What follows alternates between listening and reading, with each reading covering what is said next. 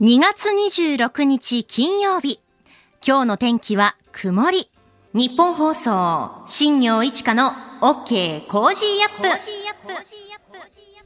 朝6時を過ぎました。おはようございます。ニッポン放送アナウンサーの新行市佳です。おはようございます。ニッポン放送アナウンサーの内田雄基です。あなたと一緒にニュースを考える新業一華の OK コージーアップ。今週一週間は飯田浩司アナウンサーがお休みでして、代わって私新行と内田アナウンサーでお送りしてきました。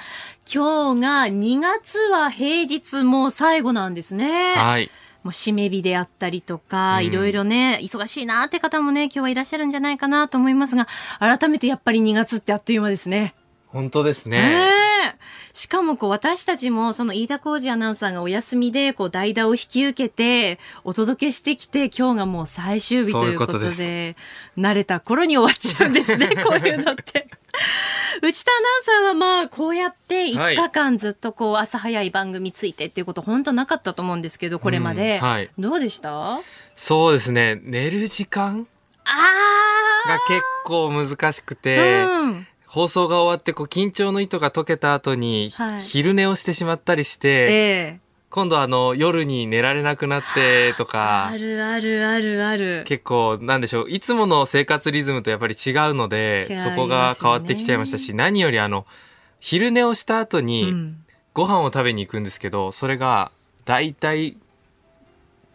9時くらいになるんですけど、結構寝ちゃうんだ。そうなんですよ。だから食べに行こうって普段だったら思ってたんですけど、あー8時で、時短要請だから外に食べに行けなくて、えーご飯ちゃんと食べてる？なのであの、コンビニとかでうん買って食べることぐらいしかこう選択肢がなくなってしまって、確かにそうですよね。そうですね。ご飯はちょっと今困ったりしてましたね。確かに昨日ちょっと飯田康之さんと一緒にお話しした時にもね、話題になったんですけれど、そのまあ、在宅でね、お仕事されてる方もいらっしゃると思うんですけど、久しぶりにこう出社して仕事したら、ああ、もうこんな時間になっちゃったっていうので、8時過ぎちゃって、ご飯どうしようってなっちゃうね、うんこともあると思うんですけれど、コンビニのね、その食事の取り方みたいなのがちょうど、一昨日の日本経済新聞でちょっと特集が組まれていて、はい。これ一応その新社会人応援講座というふうに書いてあるんですけど、まあコンビニエンスストアの食材を使ってこうどうバランスよく食べるか、その食べ方のコツについて、あの書かれているんですけど、はい管理栄養士の浅野真美子さんという方が、えー食べ方のコツ、えー免疫機能を向上させるためには体を温めることが大事ということでうん、タンパク質をプラスすることを意識してほしいです。って書いてあって、まあタンパク質は体温を上げることもできますし、かつですね、筋肉を作る主な成分でもあるわけですね。熱が入りましたね。もちろん。で、例えば、おにぎりを選ぶんであれば、具材は鮭とか、サンドイッチならこう、卵とか照り焼きが入ったもの。あと、カップラーメンやカップスープを選ぶときは、豆腐をトッピングしてあげるといいって書いてあって、かつ、あと、ビタミン D を多く含むうん、キノコとか、あと、お魚類も免疫機能の向上に役に立ちますよってアドバイスしていて、うん。どうですか？昨日は何食べました？ちなみに。昨日は、えっと、カツとじの丼みたいなのをコンビニで買って、がっつりしてるねなんかやっぱそういうのついつい手に取っちゃあ、でうんですよね。も気持ちはわかりますよ。うん、だからそういう意ん味では、キノコとかお魚っていうのはやっぱりあんま食べてないなって最近思いました。そこをやっぱりこうチョイスすることが大切なんだなって思いますよね。うん私も結構、あの、コンビニのお弁当とかとカップラーメンが大好きで。美味しいですもんね。美味しいですよね。よくね、工事アップ終わった後お腹空いちゃって、あの、シーフードヌードルのビッグとかって結構食べてて。ビッグ食べちゃうんですか？そうで、なんか、上柳さんが目の前とか結構近くにいつもいらっしゃるから、うん食べるねって、その香りみたいな、いい香りしてきたよっていうのはよく話すんですけど、そういう時も、やっぱりちょっとバランス考えていかなきゃいけないんだなっていうのはね、考えますよね。改めて思いました。うん、お聞きのあなたは食事、最近はどうされてますか？もしあのなんか、ちょい足しの工夫とかありましたら番組に寄せていただいたら、あの、私や内田アナウンサーちょっと参考にはいしようかなと思いますので、ぜひ、はい、教えてください。逆境に負けない現場の声聞かせてくださいと題して、逆境を乗り越えるべく踏ん張る様々な姿を取材してその模様をお伝えしています。えー、最終日は今日ですね、えー、日本放送では目の不自由な方が安心して街を歩けるように音の出る信号機を設置することなどを目的として、えー、毎年12月24日、25日の24時間にわたって、ラジオチャリティミュージックソンという特別番組をお送りしています。えそして3ヶ月間リスナーの皆さんにこのチャリティーキャンペーンにご協力をいただいています。いつも本当にありがとうございます。ありがとうございます。え去年で46回目になりましてメインパーソナリティはキスマイフット2の皆さんとストーンズの皆さんだったんですけれども、え私、新業番組のアシスタントを担当しました。今朝は視覚に障害のある人をサポートする様々な取り組みについて迫っていきたいなと思います。あの、視覚に障害のある方も iPhone ですとかスマートフォンというのもね、いろいろ使っているんですけれども、例えば日頃音声の読み上げ機能であったりとか、弱視の方だったらこう白黒反転してみたりとか、そういった機能を使っているんですけれども、アプリとかデバイスも様々ありまして、例えば東京メトロでは視覚に障害がある方向けのナビゲーションアプリ、視界というのを1ヶ月ほど前の1月27日から公開しています。で、こちらは、駅構内の展示ブロックに QR コードがこうあちこちに設置されていて、iPhone のカメラで QR コードを読み取ることで、目的地までの駅構内の移動ルートを音声で教えてくれる、え画期的なサービスになっているんですね。ホームドアが整備されて、視覚障害の方の利用が多い副都心線の西早稲田駅などでご利用いただけるサービスなんだそうです。今年の4月までに順次、東京メトロ線内での対象駅を拡大していって、合わせて9駅での運用を現在では予定しています。ただですね、今はまだあの、アンドロイドには対応していないとのことでした。で安全に駅を利用できるツールとして広まることが期待されているんですね。で、この他にも様々なサービスが今開発されているんですが、その中で AI 視覚支援デバイス、オーカムマイアイ2という製品を開発したオーカムテクノロジーズに取材に行ってきました。このオーカムマイアイ2というのはメガネに取り付ける音声デバイスになっていまして、大きさはだいたい100円ライターくらいなんですね。で、これをメガネの右のつるのところにこう、マグネットでカチャってつける形になってるんですけど、つけます。で、まあちょっと、うん、漫画の例えで恐縮なんですが、ドラゴンボールのスカウターみたいな感じですかね。あの、写真アップしているので見ていただければ、そのちょっとこう、ニュアンス伝わるかなと思うんですが、あ、戦闘力は別に教えてくれないんですけれど、あの、情報を音声で読み上げてくれるっていうものなんですね。先端部分にあるカメラが自分の前にある様々なものを読み取って AI で分析して音声でアシストしてくれるというこういう仕組みになっています。例えば、まあ、目の前に原稿があるとして、ここってこう指をさすと、その指をさした部分の文章を読み上げてくれます。あと、事前に登録した人の顔を認識して教えてくれるんです。例えば、目の前に内田アナウンサーがいて、えっ、ー、と、カメラの方を向けて、内田アナウンサーで登録しておくと、例えばこう、いきなり内田アナウンサーが私の目の前に現れたりしたら、内田アナウンサーって教えてくれるって、そういうことなんですよね。他にも、お札や色の識別もできて、さらにですね、腕時計を見るようなポーズを取ると、時刻も教えてくれるという。いやすごく画期的ですよね。実際に私、新業、試してみましたので、その様子をお聞きください。世界各国の主要な報道機関に参画を呼びかけてあすごいちゃんと読んでくれていますね。番組表。前に手を、はい、あ止まりましたね。へえすごいちゃんと読んでくれた。えちょっと待ってこれですか？そうですね。あのバーコードも認識しましてはあ。あのなのでバーコードを読み上げて読み上げることによってその製品の名前、えー、えー、を伝えてくれるそうだったんですねこれですね、試しに日本放送の番組表を読めるかなと思って指をさしたらしっかりと日本放送の番組読み取ってくれたんですよね。で、このオーカムをつけた状態でいろいろお話を伺っていたら、たまたまあの目の前にあの午後の紅茶のペットボトルがあったんですけれど、そこのバーコードを読み取って勝手にあの午後の紅茶レモンティー味ですみたいなことも教えてくれて、ちょっとびっくりしてわーってさっきなってたんですけれど、あのバーコードを読み取ってその商品が何かというのも教えてくれるんですよね。そしてさらに、あの、目の前に手をかざすと読み上げがストップするというふうな、そんな直感的な操作で、えー、操ることができるということなんですよね。で、あの、目の不自由な方って、その商品を識別するのに、ちょっとこう、苦労されることもあるって伺っていて、まあ、最近ですと、その商品のパッケージに展示打たれているものとかも増えてきたんですが、まあ、ちょっと配置変わっちゃったりとか、そういうね、あの、商品に特徴がなかったりするとこれ何かなって思うことやっぱりあるんですよね。でそういった時にこうバーコードを識別してあの商品読み上げてくれるとすごく助かるとそういったことなんですよね。でそもそもこのオーカムテクノロジーズという会社なんですがイスラエルの会社でして自動車の自動運転の技術をベースにこの製品を開発したとのことでした。なのであの日本語以外にも世界48カ国28言語で使用をされています。で、実はですね、このオーカムというこの商品、去年、あの、この番組で特集した視覚障害者からの問いかけという視覚に障害のある方とこういっぱいお話しするイベントが、イベントが、まあ、あったんですけれども、そこであの、実際に使用されている方いらっしゃって、ちょっとそれがきっかけで興味を持ったというのもありました。でもちろんこの機能に至るまでに本当にいろんな試行錯誤があったそうで、この100円ライターぐらいの大きさに小型化する前というのは、スマートフォンがこう5台分くらいの大きさだったということで、もうこれぐらいの大きさになってしまうとさすがにメガネにはつけられないので、こう腰に装着してこうケーブルでつなぐというそういう風な装置だったんだそうです。で、まあこれだけの機能がついているので、お値段はおよそ50万円となっています。ただですね、あの自治体によっては購入の際に補助金の給付の対象となるところもあるんだそうです。オーカムテクノロジーズ日本統括責任者の柳柳平大輔さんにお話を伺いました。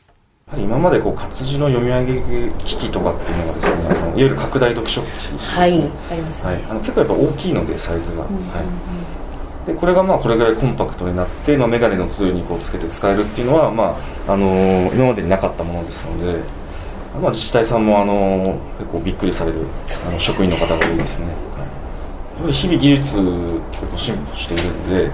っていうのはやっぱりこういった技術を活用することで今までできなかったことができたりだとか、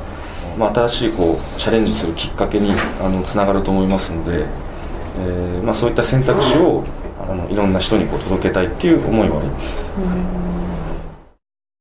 あの、今までは大きいサイズの拡大読書機しかなかったので、自治体の方もこうびっくりされる方が多いそうですね。まあ、日々技術は進歩しているので、今までできなかったことができるきっかけになればとおっしゃっていました。うん、なんだかその大きさが100円ライターくらいってことなんですけどどれぐらいの重さなんですか？軽いんですよすごく軽くてその眼鏡につけてもそんなに重たく感じないぐらい。それとっても大事だと思います、うん、僕昔眼鏡かけてたんでよくわかるんですけど、はい、やっぱりこうなんて言うんでしょうかかる耳とか鼻とかがちょっと痛くなったりするんですけど、ありますね、絶対軽いって大事ですもんね。そうですよね。うんでもそれだけの技術がこの100円ライターくらいの大きさに詰まってるんだと思うとすごくこう近未来を感じさせてくれたなと思っていてあの今後さらなるバージョンアップも考えているとのことでした、はい、例えばその障害物や段差を認識して伝える機能などですね。でこういったテクノロジーっていうのは本当にいろいろ発達していくんですけれどもあの根底にあるのはやっぱりその駅のホームとかであの困っている方がいらっしゃったら何かお手伝いすることありますか？って声をかけること。それがまず一番、まず大切ですよね。うん、はい。え以上、逆境に負けない現場の声、聞かせてくださいでした。あなたの声を届けますリスナーズオピニオンです。先ほどですね、オープニングでご飯どうしようかなってこう悩んでた話をしたんですけど、いろいろとですね、このちょい足しのアドバイスいただきまして参考になりそうです。ありがとうございます。ありがとうございます。えー、西東京市にお住まいの、えっ、ー、とですね、越中魚屋店長さんからいただきました。あら。あらま、店長さん。えー、私は海産物を取り扱う会社に勤務しています。カップ麺にちょい足しでおすすめなのは、はい、煮干しの粉末をトッピング。魚介系のラーメン屋でよく見る魚粉と同じです。特に醤油味に合います。で、煮干しにはカルシウムやビタミン D、DHA や EPA もあるので健康的です。お試しください。といただきました。美味しそう。これ美味しそうですね。簡単ですね。ねかけるだけ。いややってみよう。それで栄養もね、ちゃんと取れるっていう。そう栄養もしっかりしてるんですうん。さらにですね、いただいたのが、えーとですね、藤沢市にお住まいの倉太郎さんからです。えー、私も朝が早いので、朝食は自分で用意して一人で食べています。基本はキャベツをざく切りにして豚バラと一緒にレンジで10分ほど加熱したものを食べています。えー、そこに日によって納豆などを追加しています。あ、いいですね。えー、この頃は食べきりサイズのきんぴらごぼうやおから、えー、ひじきなどパックの惣菜もあるので、そうしたものを追加することもあります。えー、キャベツで、えー、食物繊維、そして豚バラで、えー、豚バラや納豆でタンパク質も取れるので、栄養士さんにも褒められましたよ。ぜひ一度お試しくださいといただきました。いやー、すごいな。僕あんま料理が得意じゃないので。なんかわかるかもしれない。すごい、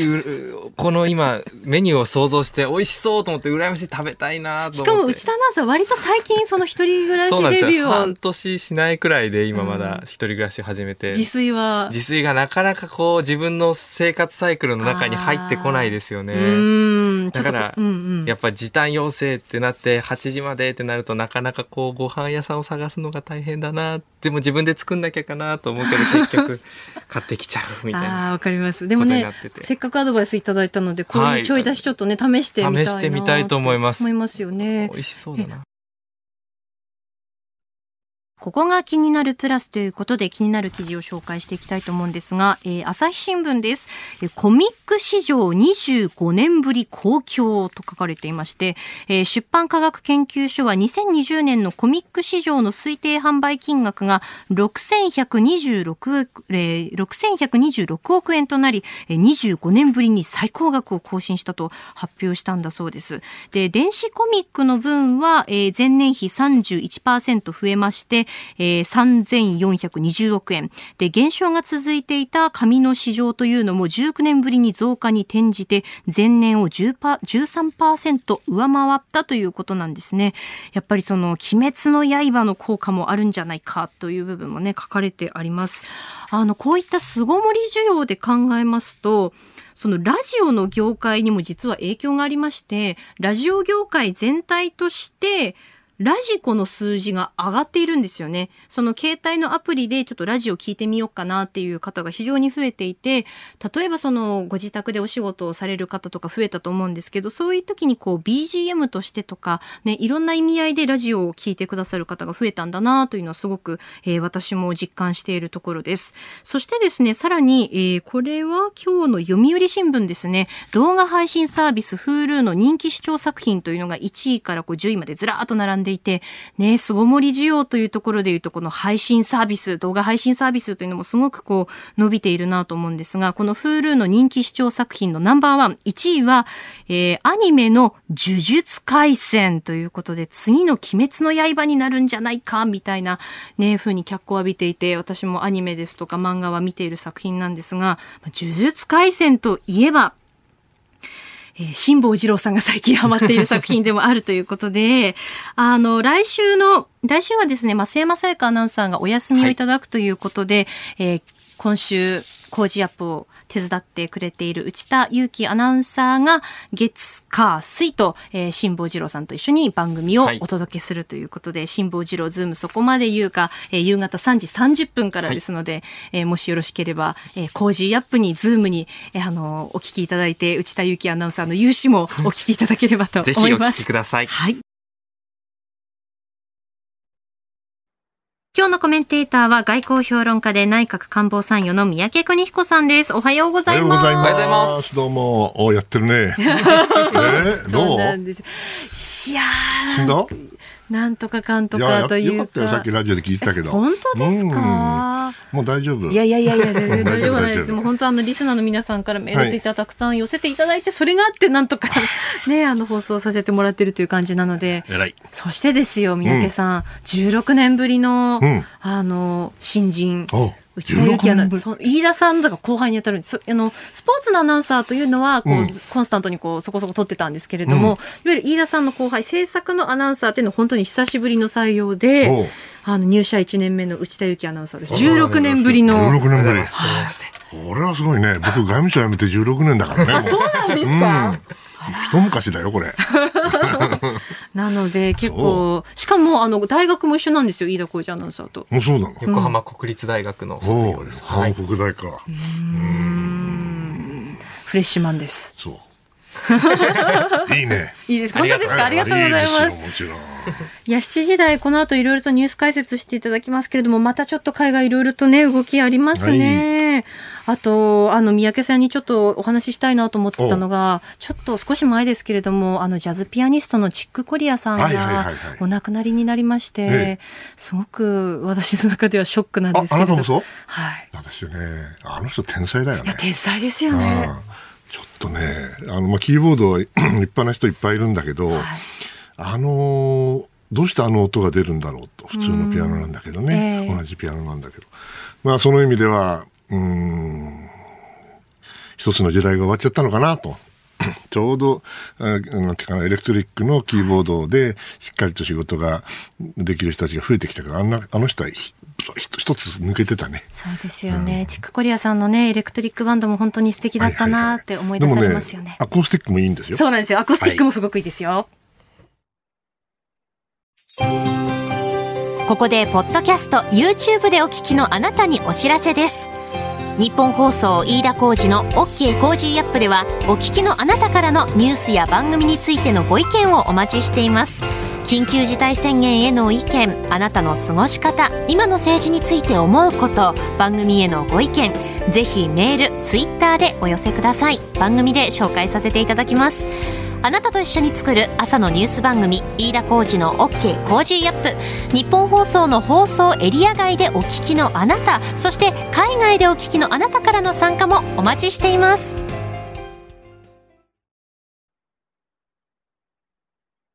え三宅さんには番組のエンディングまでお付き合いをいただきます。それでは最初のニュースこちらです。関西と中部5府県の緊急事態宣言の先行解除、今日決定へ。政府は今日緊急事態宣言対象地域の10の都府県のうち大阪、京都、兵庫、愛知、岐阜の5府県について今月いっぱい、あさっての日曜日で先行解除する方針です。また、福岡県も解除対象とする方向で最終調整していますが、病床使用率の改善が顕著ではなく、政府は先行解除が可能かどうか慎重に検討しています。一方、東京、神奈川、千葉、埼玉の首都圏の4都県については、来月3月7日までの、え来月3月7日の期限まで継続する方向ということです。首都圏の4都県以外は先行解除ということですね。はいまあ、あまり専門家じゃないから無責任なことは言いたくないですけどね、日本は、まあ、確かにこれ大騒ぎなんですけど、各国やっぱりいろいろ問題があって、はい、いいこともあるし悪いこともある。日本なんか僕は優等生だと思うんですよね。だってあの数が、ね、え、300人うわーなんて、大騒ぎですけどね、アメリカじゃ一つ下手したらこれ、二桁違うんだよね。ですよね。ですから、まあ最近アメリカも 数字が良くなってきましたから、比較してもしょうがない。向こうはもう大量の 感染者をどうするかっていうんで、あの、今までの医療のやり方、ね、どうぞ変えて、はい、バーンとこう大規模にやれるでしょ、うん、日本は逆に数字がこの程度だから、今までの枠の中でやらざるを得ないんで、うん、そうするとどうしても別のリミットが出てくるということなんで、はい、これはまあ、うん、まあね、あの、あんまり比較してもしょうがないんだけども日本はいい方だなというのは本当私の正直な気持ちなんですね。ええ、から次に やらなきゃいけないのはじゃあこれこの後どうするかですけども、はい、一番重要なのはやっぱり経済をどうやって再生させるか、はい、そしてオリンピックをどうするか、というのがおそらく多くの方の 関心事だと思うんですよね。うん、どうしますかね。あのー、完全にどっちかだけをやるっていうわけにはいかないんでしょうね。うん、いうのは簡単ですけどね。うん。でまあ、その数字が悪くなったり、そのワクチンのタイミングが遅れたりすると、まあ、みんなね、後手後手だとこう言うんだけど、はい、まあそうだけど相手はコロナですからね、ウイルスですからね、ウイルスに先制できる人なんていませんから、まあその意味では、あの今の状況、だましだましと言ったらちょっと言葉が悪いんだけれども、えー、うまくバランスを取りながら経済を少しずつ再活性化させていくということはまあ必要なんだろうなと思いますけどね。そうですよね。その先行接種が海外で始まっていることで、うん、そのあの海外での事例っていうのをこう日本に生かすということもねできますよね。そうですよ。そして第4波に向けてまたいろいろこれからねあのもし考えるのであれば、うん、そういったところもあの準備していかなきゃいけないのかなとも思うんですが。やっぱり気になるのはあれですよね、あのいわゆるなんバリアントってなんていうんだ、えっと、変異変異種？変異株、うん、変異株、はい、これは今のところはうまくいってますけどね、ええ、あのどいつ何が起こるかわからないと思ってた方がいいと思う。あ思ってますけど。そうですよね、はい、アメリカもこれはもう州によってコロナ対策っていうのはだいぶ違うっていう感じなんですか、ね、もうトランプさんがねもういなくなったから言うわけじゃないけどね、えめちゃくちゃだったんだよね。うん、ですから、そもそも自分はマスクはしないね。あんなものはね、すぐなくなるんだと。ね、どこだどっか行っちゃうんだと。で、それに対して各州、まあ、知事、民主党も共和党もいるわけですけど、はい、だから民主党系の人は往々にして、まあ、一般にマスクをちゃんとしましょうと。うん、ね。で、ディスタンスを取りましょうと。うん、こういうことを言うんだけど、共和党系の人はトランプさんにおもねってるのかどうか知らない。なん、なん、大したな必要ない、必要ないって、こう、冗談じゃねえよ。そんなことやってられるかよと。いうことで大騒ぎがあった末の、まあ、大混乱のあの数字なんで、うん、日本は本当に優等生でございますよ。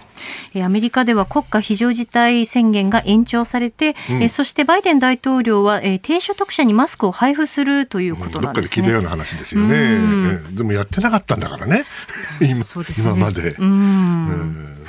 困ったことです。7時最初は関西と中部5府県の緊急事態宣言の先行解除について取り上げました。おはようニュースネットワーク。東京有楽町日本放送キーステーションに全国のラジオ局21局を結んでお届けします。おはようございます。日本放送アナウンサーの新業一華です。今週1週間は飯田浩二アナウンサーがお休みでして、代わって私新業がお送りしております。今朝のコメンテーターは外交評論家で内閣官房参与の三宅邦彦さんです。この時間に取り上げるニュース、まずはこちらです。山田広報官が陳謝、辞任は否定。この度は私の総務省在職中の国家公務員倫理法違反に当たる行為によりまして、公務員の信用を損なうことになりましたことを深く反省しております。本当に申し訳ございませんでした。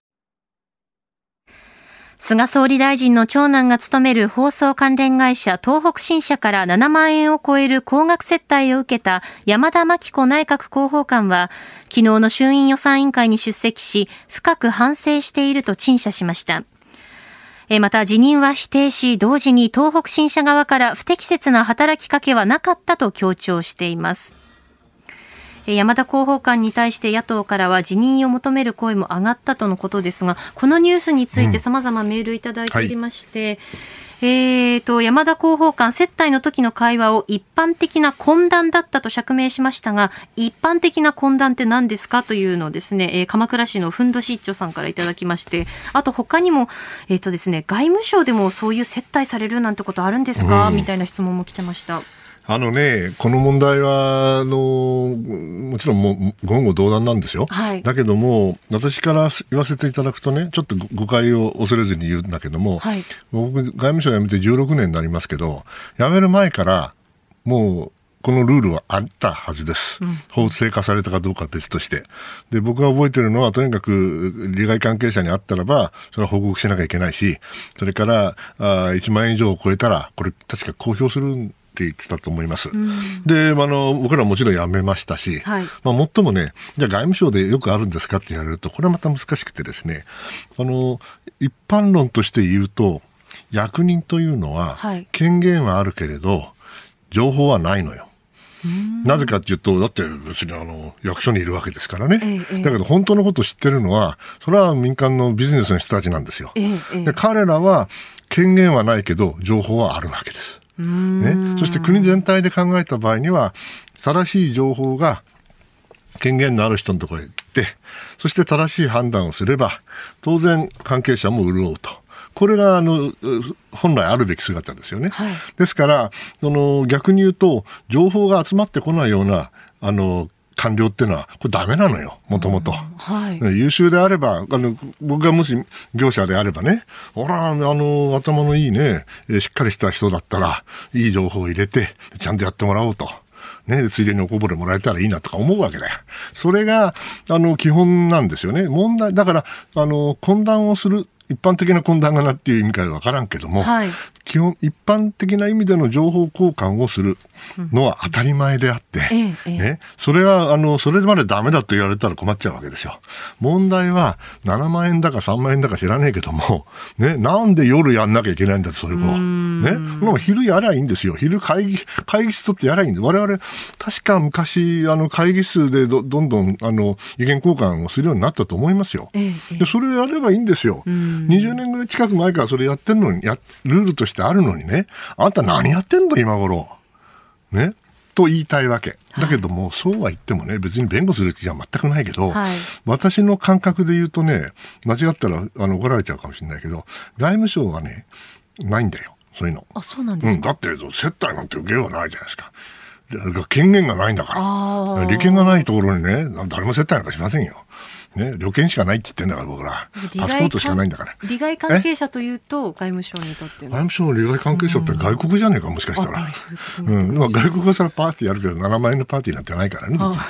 あそれは置いといて、えーポイントとして言いたいのはですね、はい、要するに、うん、情報が集まってくるようなあ役人のところに、まあ、あの、いい仕事が、まあ。ということなので、うん、結局、夜やらないで昼やりゃいいと。だけどなんで夜やるかっていうと酒、酒入れてやりたいわけですよ。酒入れるとね、やっぱりなんだんだん親しくなるじゃないですか。はい、ね。で、本音が出るから、ポロッと本音が出るかもしれないと思って、それ期待していくわけだよね。だけど、それはあの、普通に人間関係築いていきゃね、別には午後の3時のですよ、お茶、お茶でも飲みながらね、あの、懇談するだけだって十分できるわけですよ。だけど、それができないのは、これ、日本全体そうじゃないですか？ビジネスのやり方もそうでしょ？それからさっき言った通り、その、外務省には利権がないから、あんまり利害関係者いないんだけど、権限を持って、許認可権を持ってる役所っていうのは国内にいっぱいあるわけですよ。はい、で僕のね、これまたみんなに言ったら怒られちゃうかもしれないけど、僕の感覚はね、十何年経ってあのルールが始まってもう20年近く経ってるはずなのに、えーおそらく一部では復活してるんじゃないかなと、慣れちゃって。で、山田さん、昨日気が緩んだっていうけど、僕は気が緩んだんだったら、もう、霞が関中緩んでる部分があると思いますよ。ですからね、これはこのいいチャンスですから、このようなことはもうやめましょうと。ね。それで、あの、昼、ちゃんと会議室取って、会いに行って、で、話をして、で、いいじゃないですかと。もしくは簡単な昼飯食べてね、それでやればいいじゃないですかと。朝飯だっていいでしょうと。もう、外国の例は、やっぱり、それはどこだって人間ですからね、はい、同じようなことやってるんだけど、うん、今でも覚えてるけど、いつだったかな。1990年代だったと思うけども、あの時ね、アメリカで確かね、昼飯は20ドル以上の昼飯をごちそうになったら、それであの報告しなきゃいけないって大騒ぎになったことがあるんですよ。アメリカアメリカの政府、当時のね、20年前。1930年前か。それ大体いくらぐらいですか、20ドル以上。20ドルってどこどこ2000円とか、2000円とかそんなもんですよね。でね、まあ当時、今の感覚だったら3000円ぐらいかな。もう少しかな。うん。それでね、そうすると面白いもんでね、レストランではね、19ドル90セント、19ドル90セントの飯ってのが出てね、で、それだとね、報告しないでいいと。いろいろ考えるわけだ、かっこね。だけど、それは普通の飯ですよ。うん、ね、7万円じゃないわけ。はい、ですから、それはね、知恵を出して、そして本来あるべき、あの、官僚と、それからあビジネスの世界の、まあ、ある意味で意思疎通をね、ちゃんとしてるルールをもう一回作り直したらいいですよ。あの、すべての、あの、意見交換が、一般的な意見交換が悪いとは言いません。はい、ただ、どう過ぎた接待で、夜にやんなきゃいけないことはないでしょ、ということですね。はいえー、まずは山田広報官が陳謝辞任は否定というニュースを取り上げました。えー、続いてはこちらのニュースです。アメリカの通商代表候補の公聴会を開催。アメリカの議会上院財政委員会は25日、バイデン大統領が USTR 通商代表部の代表候補に指名した女性弁護士、キャサリン大使の承認公聴会を開きました。懸念の対中貿易問題に対処すると強調し、不公正な貿易慣行などの是正に向けて引き続き厳しく迫る構えだということです。えー、この台湾系の女性弁護士の方を通称代表部にこう置いたという狙いは何でしょうか、そうですね、まあ、あのまず優秀なんだろうと思いますけれども、うんまず中国に対する厳しいいい姿勢っていうのが、ある程度これで見えてきますよね、はい、中国は、中国系かもしれないけど、台湾ですからね、うん、そしてあの女性であって、アジア系であるということも、おそらくいろいろな人事の関係では良かったんだろうと思いますけど、おそらく彼女はね、あの非常に優秀な人なんでしょうね、もうすでに、えー、前も USTR で中国担当だったっていうんでしょ。僕も確か1990年代にね、ワシントンにいた時に、あの、韓国系だったけど優秀なあの、あの、弁護士さんいましたね、女性のね。うんですから、まあ、あれから随分経ったけども、ようやく女性の USTR が出たなということで、結構なことだと思っています。うん、ん、おそらく中国に対しては厳しくいくでしょうね。はい。うん、でバイデン政権はね、決してあの、優しくないですよ、中国に対して。だってそうでしょ？トランプ政権がむちゃくちゃやってですよ。あの、関税をね、25%かもう、ルールも減ってくれもないんだけど、やっちゃって、それで、じゃあバイデン政権は全部元に戻すかって何一つ戻してないですよね。ということは、珍しくそのバイデン政権とトランプ政権で意見が対中政策については一致していたと。その路線で行こうっていう。そういうことですね。よほど中国が譲歩しなければ、それを取り下げないという態度なんでしょうね。ですからかなり厳しい、その状況を反映した人事でもあったということだと思います。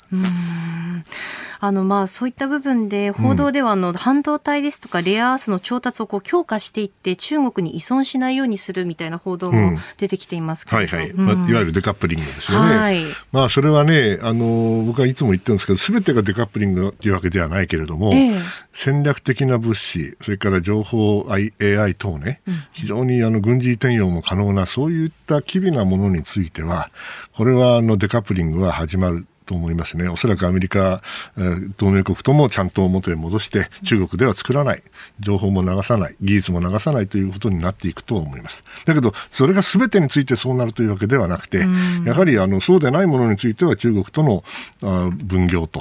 もしくはサプライチェーンを作ることが一番効率的なんだから、そこはうまくあの使い分ければいいんだろうなというふうに私は思ってます。はいアメリカの通商代表候補の公聴会を開催というニュースを取り上げました。以上、おはようニュースネットワークでした。この時間は教えてニュースキーワードです。イランのウラン。IAEA 国際原子力機関は23日、イランが濃縮度20%のウランを17.6キロ貯蔵しているとの報告書をまとめました。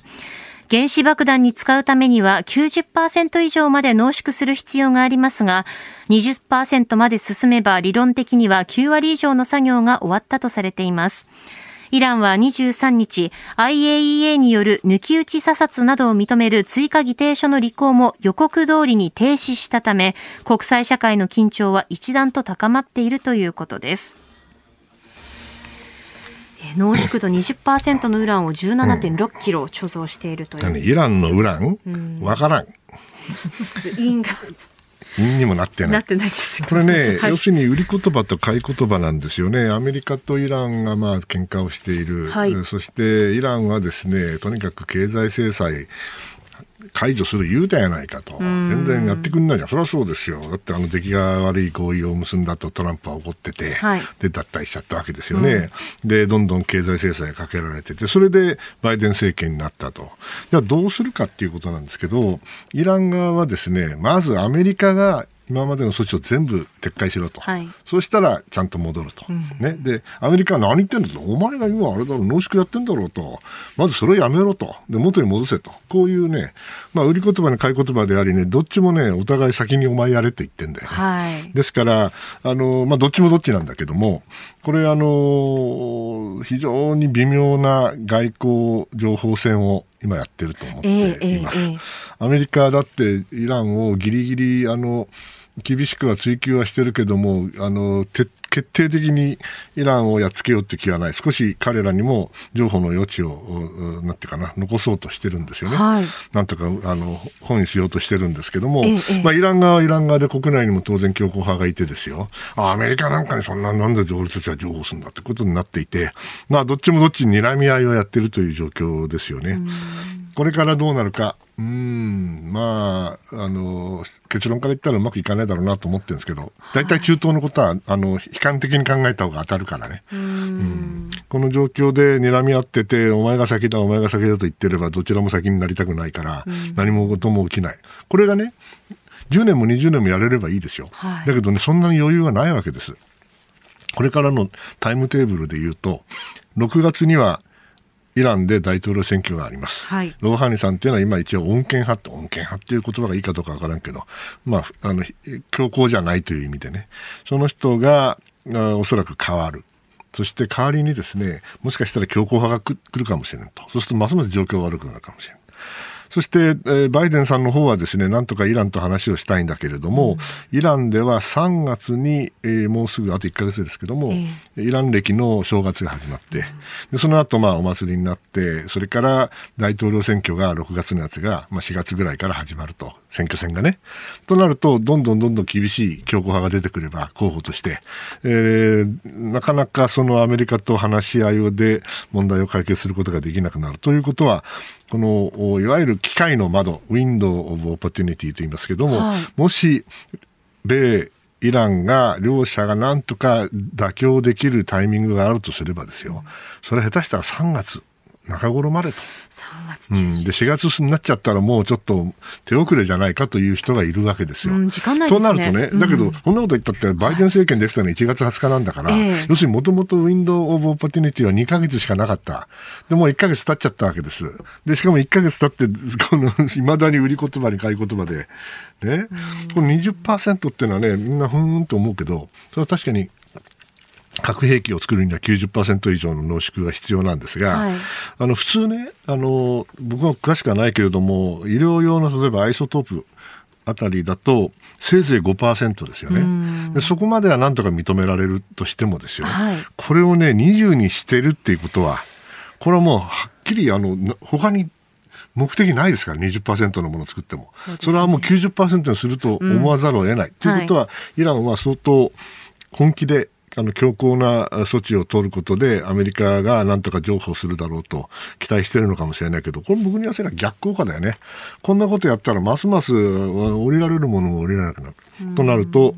イランとアメリカの決裂というのはですね、もしかしたら、あ一気にガチンコでガツンと決裂するんじゃないけども、なんとなく話し合いもできないまま、あどんどんどんどん徐々に徐々に、なんていうのかな、うん措置が強硬になっていって、結局、合意に至らないという可能性のが高くなってるんじゃないかなと心配してますよ。またあのイランのその後ろ側に中国とそのロシアがちょっとこうちらと見えるというか、うん、ちらっとは見えますけど、あのはっきりとは見えるわけではないですよね。要するに、イラン自身がアメリカと相当問題があるわけですから、はい、ロシアと中国はあの高みの見物をしているというふうに考えていいんじゃないでしょうか。はいさあ、この時間は、ここだけニューススクープアップでございます。うん、やるの？やります。私が代わってなんですが、今日が最後なので、飯田浩二アナウンサーがちょっと不在、うん、やりたい放題やって。せっかくなので、あの、内田アナウンサーも一緒に行こうかなと思うんですが、はい。はい、ちょっと二人のエネルギーを受け止めていただければと思います。はい、できますよ。ここだけニューススクープアップ。この時間最後のニュースを、スクープアップ !G7 首脳テレビ会議を総括。菅総理の総理同棲などを見ていますと、先週の金曜日の夜11時2分から1時間半ほど、G7 先進7カ国首脳によるテレビ会議が開催されています。えそこで今朝のスクープアップは先週の金曜日の夜に開催された G7 首脳テレビ会議について、外交評論家の三宅邦彦さんに解説していただきます。まあね、あの対面の G7 っていうのは去年結局なかったわけですよね、はい、そそして確か3月、4月にね同じようにテレビ会議でやったんだけど、その時は確かコロナばっかりだったんですよね。ええ、ですからまあ実質的に1年以上あのあんまり深い話ができてなくて、まあ、今回も90分ですから、えー、7人プラス、まあ、EU も喋るだろうが8人いるわけでねそうすると1人当たりまあ10分ぐらいしか喋らないわけですけどもそれでもやってよかったなとは思うんですね。やっぱりこの7人のこの民主主義国家の人たちが年に1回は集まってねこれから6月には本当に対面でやるわけですけども、ええ、いろいろな情報を発信しなきゃいけないんですよ。トランプさんがね、全く G7 大嫌いだったから、全然やる気なかったから、その意味では元へ戻ってきてよかったなという気がいたします。まあ、あの、それはいいんだけど、まあ、トランプさんにとって、その、あまり関心がないことだけど、トランプさんじゃなくて、バイデンさんの方は、かなり外交には関心があるわけですから、よかったなと思っています。で今回は、あの、えー、首脳声明っていうのがね、はい、出ましてね、ええ、まあ、これも、英文で2ページだったかな、うんうん、えー、ざくっと読んで、ああ、まあこんな感じかな。と、まあ当然のことながら、あのコロナの話、はい、国際協力の話、うん、それからやっぱりやバイデンさんがおそらく強く、ヨーロッパもそうですけども、言ったんでしょうね、気候変動の問題ね。えー、えー、てなことがいろいろ書いてあって、その他にも中国について、まあ若干触れている部分があると、うんうん、えー、特にその市場ではない、えー、国とのですね、えー、問題いろいろ中国も含めて話していかなきゃいけないとかね、うん、えー、いろいろあのいろんなことを議論してるのでよかったと思ってます。はい、まあ、特にあの菅総理にとってはこれがデビュー戦ですから、ええ。ー、まあ、うまくいったなという感じだと思いますね。総理はその南シナ海、東シナ海に関してのその中国の影響力の懸念も表明されたというふうに、ね。はい、まあね、別にあの それ言っても言わなくても僕はあの中身は全然変わらないと思うんですけども、ええ、今回、えー、じっくり読んでみて確かにあの中国のことについて触れてますけど、はい、あんまりあの名指しで中国を非難するようなことはしてないんですよね、うん、まあ、今回90分だったってこともテレビ会議ってこともあったんだろうけども、まあ、各国あんまりそのそこはあの強く言わな言わない会議の中では言ってたと思いますけど、はい、対外的にはどういうかっていうのはまた別なんですよね。少なくとも首脳声明の中ではこれ議長国がイギリスですから、うん、イギリスがいろいろ考えて、まあ、中国についてはこの程度ということなんでしょう。でもじゃあ中国について他の国々が甘いかというと全く違ってですね、はい、実はその日、これ確か2月19日ですけれども、あの、我々は違いますけれども、バイデンさんとか、それから、えー、ジョンソン、うん、メルケル、マクロン、この人たちは、ちょうどあのミュンヘンの安全保障会議っていうのは毎年ヨーロッパで開かれるんですよね。ええ、でそれにあのやっぱりテレビ会議で参加をしていてそこではもう中国けしからんっていうのもみんなバンバンバンバン言ってるわけです。ですからおそらくサミットの中でもね中国についての懸念は各国とも、うん、言及したに違いないんですよ。はい、だけども、まあ、そうは言ってもアメリカの態度、それから立場、それからあ例えばドイツの立場、微妙に違いますからね、ええ、そういう微妙に違うところを みんないろいろ言いたいことは言ったんだろうけれども、まあ、まとめると、ああのくらいで、まあ、ああまり、えー、なんていうかな、あからさまには言及しなかったということなんですが、まあ、それは あのだからといって、何も中国について 議論しなかったわけではない、非難がなかったわけではないわけですよね。えーでだから日本はそれについて日本はこう言いましたよということをまあ言ったということなんでしょう。うん。なるほど。あのちょっと気になってくるのが、はあ、あのまあ、北京オリンピック・ パラリンピックがあるわけですけれども、うん、まあ、それに関連して言うとそのジェノサイドというのをアメリカはまあ認定されて、はい、でえー、カナダの下院ですかねもうそのように認めたというふうな報道も出てきてますけれども、はい、これに関してはいかがですか、まあ、ジェノサイドという言葉の定義ですよね。うんはい、えー、えー、私はウイグルの問題っていうのは非常に関心があってなぜかというと、まあ、アラビア語だったせいもあって、えー、まあ、イスラムのことがある程度わかるから、うん、それで中国のあの新疆ウイグル自治区というのをね行ってみると、はいうん、もう本当にあの匂いも音も光景もみんなも中央アジアですよね、うん、うん、ですからその意味ではイスラムと中国文化がこう、まあ、まずぶつかってる部分だと思いますよね。はい、で中国の一部であることは間違いないんだけれどもしかしその中でも自粛っていうんだから、自治があるのかなと思ってたけど、実は自治は徐々に徐々に風化している。そしてどんどんどんどん漢化、すなわち漢族もしくは漢漢漢漢漢字の文化ですよね。これがだーっと広がっていて、はい、で、ウルムチという、まあ、自粛の、まあ、中心地なんですけども、えー、20年前に行った時はもう、ウイグル文字がいっぱいあったけど、もう今漢字ですよ、ざーっとね。はい、ですから、その意味で文化的に、あの、相当ジェノサイドというか、あ漢文化が支配的になっていることは間違いないと思います、うん。はい、でそれをジェノサイドとどう呼ぶかっていうのはまた別の問題だと私は思いますけどね、うん、いずれにせよ自治区というんだったら自治をやらせてあげなさいと。ということだと思います。うん。はい、えー、そしてこの、ま、北京オリンピック・パラリンピックに関してはもうボイコットの動きもまあ出てきているということで、うん、まあ、イギリスがまあそれを示唆することを話していたりですとか、しているという部分も出てきてます、ね、まあ、それはあの情報戦だと思いますけれども、えー、中国もあのその問題を無視するわけにはいかないということをですね、うん、やっぱりあの頭の隅どころかど真ん中に置いておいてもらわなきゃいけないと思います。それはあのボイコットすべきだとかすべきじゃないとかいう議論ではなくて、はい、国際社会がそれを関心を持っている強い関心を持っているってことはちゃんと言うべきことは言っていると。そういう意味ではあのみんな関心を持って見ていかなきゃいけないことだと思います、うん、日本はそれに対してはいかがですか？日本はそれはあのあくまでも国際社会の一員として、はい、え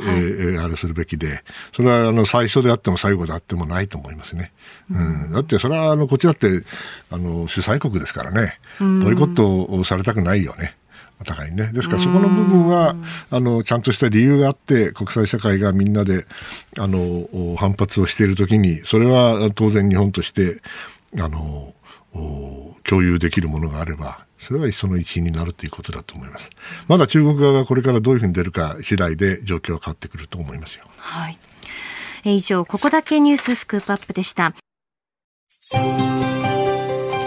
ポッドキャスト YouTube でお聞きいただきまして本当にありがとうございましたあなたと一緒に作る朝のニュース番組飯田浩二の OK コージーアップ東京有楽町の日本放送で月曜日から金曜日朝6時から8時まで生放送でお送りしています生放送を聞き逃したあなた。ぜひラジコのタイムフリーサービスでニュース以外の医療スポーツエンタメなどの情報もぜひチェックしてみてください。さらにこの番組では公式ツイッターでも最新情報を配信中です。スタジオで撮影した写真などもアップしています。そしてもう一つ飯田浩二アナウンサーが「夕刊富士」で毎週火曜日に連載中。飯田浩二の「そこまで言うか」こちらもぜひチェックしてみてください。